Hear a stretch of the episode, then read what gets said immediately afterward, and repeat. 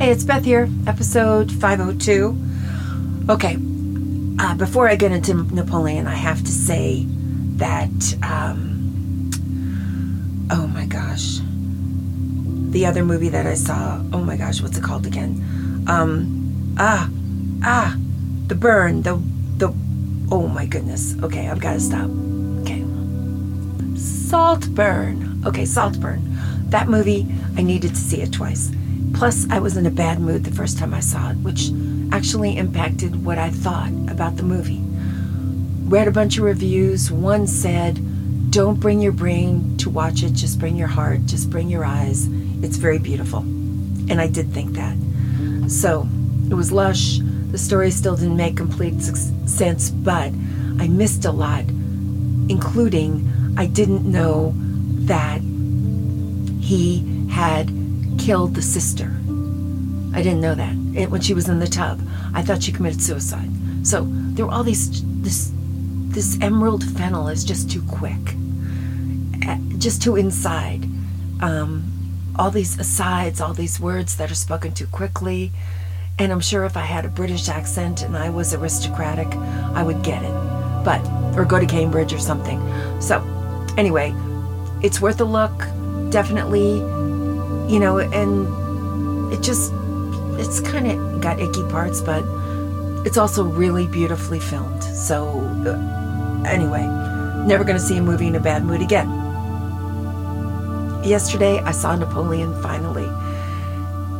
And it was complicated because I think I'm a woman and I was much more interested in he and Josephine and not the battles.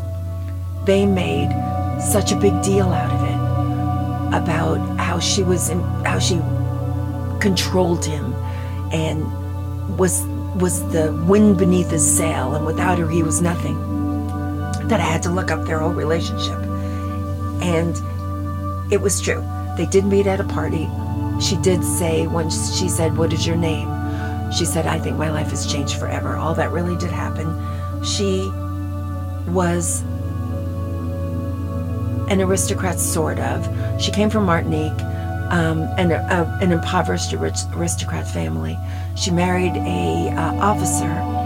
He abused her partly because she had a Creole accent. So when she met Napoleon, they were both sort of outcasts, not raised in Paris, and so they they connected on that level. And his family absolutely despised her, never wanted them to marry, and she was too old and. Um, too slovenly, is what the mother said. And so um, they eloped. They went to a civil ceremony and they both lied about their age. She dropped four years and he added 18 months to make himself 26 years old. He did rely on her a lot. He, Fritz Sigmund Freud did a big paper on their relationship and he said that he renamed her Josephine. He gave her that nickname. And Freud said it was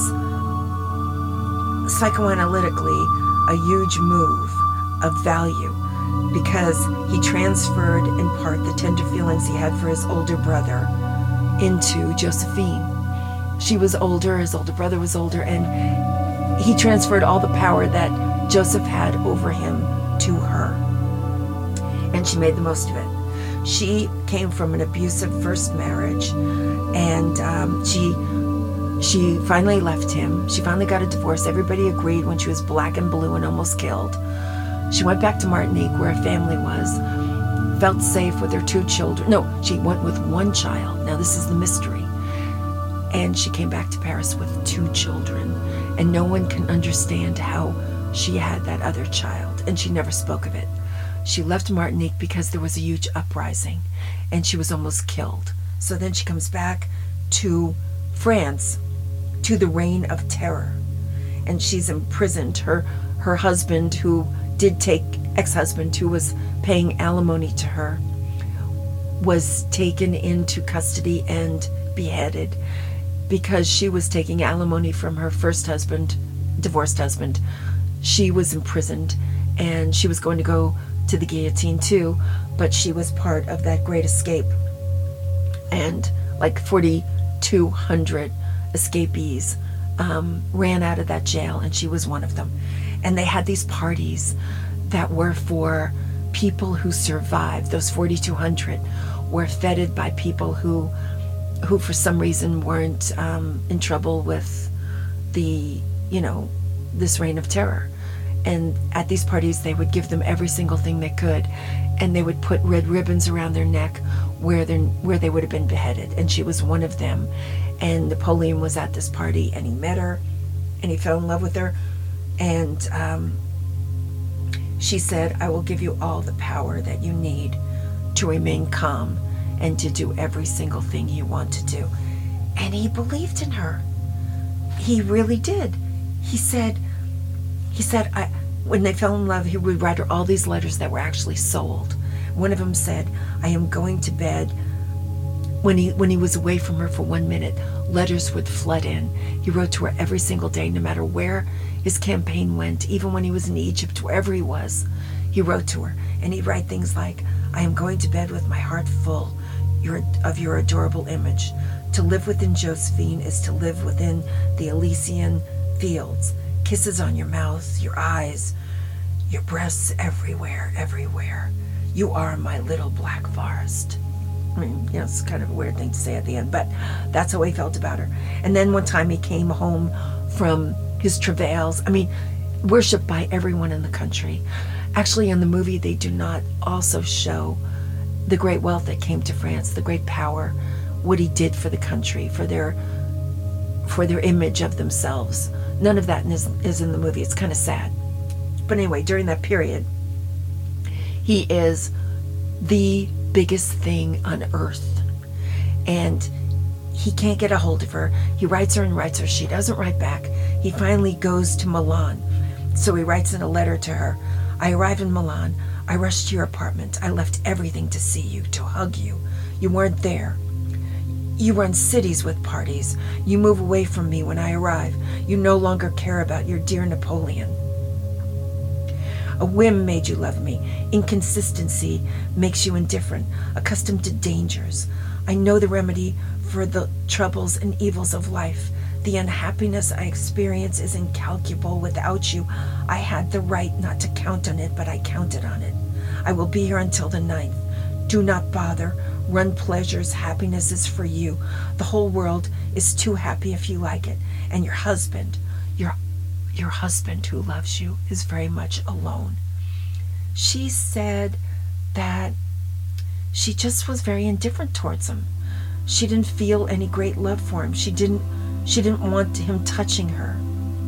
She married him for his money. She says that to her friends. She said she was indifferent and she couldn't get over nothing she could take. She tried to take all kinds of aphrodisiacs like um, oysters. She could not get the the womanly feelings she wanted. She felt detached from him every single minute in the bedroom. She said he's definitely the best husband I could ever have. But she said she just didn't want him, didn't want anything but his tender friendship. She didn't want his hands caressing her. She had lovers. I mean, this woman, this is such an interesting story. It's so much bigger than his battles. I mean, and we didn't even get into, except for the first battle, which made him famous, we didn't get into his strategies. So it was like the movie was, um, it ran the gamut of emotion from A to B. It, it just touched on some very serious things. Like um, the way France changed under his leadership, that they had an emperor who ruled the world for once. They were powerful, feared people. Their enemies feared them for once. And he was a great strategist. I didn't see that. And then this marriage, it just it just goes on and on. And then she couldn't have a child, and there's all kinds of reasons for that. Nobody's quite sure what that was all about. But um, he tried and tried and tried. And so uh, finally, they had to get a divorce so he could marry this, you know, royal, this daughter of royalty in Austria. And they had a boy, and that was important. So what happened after that was she she got a million dollars in a beautiful palace Malmaison, and um, it had a garden, and she she imported kangaroos and emus, and one of her problems in the marriage was that she loved to spend money and on very important things, like she collected Titian's paintings and Da Vinci's everything that she could get her hands on. She she took, and so she died in 1814. And they in this movie they act like they'd just seen each other or they were really close, and towards the end they weren't. But when he died, she was the last thing he said was her name. So it just I would have liked the story of them. Plus the woman who played Josephine was great. It could have been such a good story. Just don't tease me with little tidbits of an amazing story. Napoleon, okay, so Napoleon, that synthesis of monster and Superman, that's what Frederick Nietzsche said in 1887. Napoleon, that synthesis of monster and Superman. I didn't see any of that. I mean, tell me, make two movies. Make the war movie. Show me his strategies. Show me who he's talking to. Show me how it's done. And then make another movie with two of them. You've got the actor and the actress to do it. You've got the clothes, you've got the rooms, you've got everything. Take me inside. What is happening? It's just, all these broad strokes. Ugh. And I was in a good mood. So this is not because I was in a bad mood. But they had the essence of two great stories. The first one, the war, I don't care about.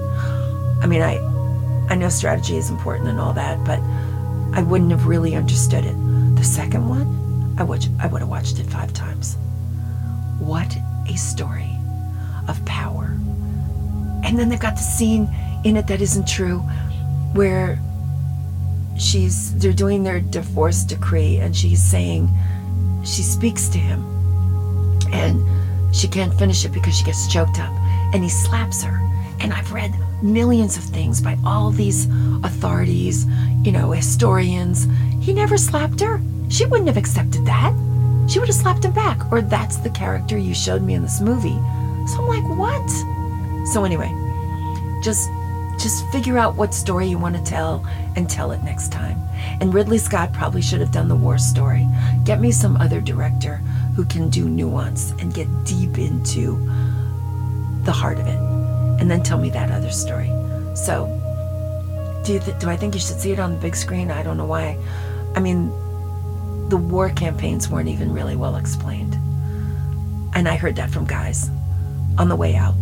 So, it's not it didn't hit the mark because it was trying to hit two marks. Still a great movie, still a great um, try. It was it was David Lean, huge, which I appreciate when I'm spending money and I'm getting dressed up to go somewhere. I appreciate a movie where you have thousands of extras trying very hard. And it didn't feel CGI, it actually felt like I was there. So, in that regard, it was great. But next time, tell me what Josephine's really feeling and I'll be grateful. That's all I've got, and I'll be back. I guess the blue hairs, I'm blue hair, you're a blue hair. Hollywood hates blue hairs, that's what we are. I think we like movies that go deep into a story. Tell, telling people, think about the movies we watched in the 70s, deep into the heart of it. Let me see what's inside the underwear drawer. Tell me what's happening. Let me know next time. Do it right. I'll be back.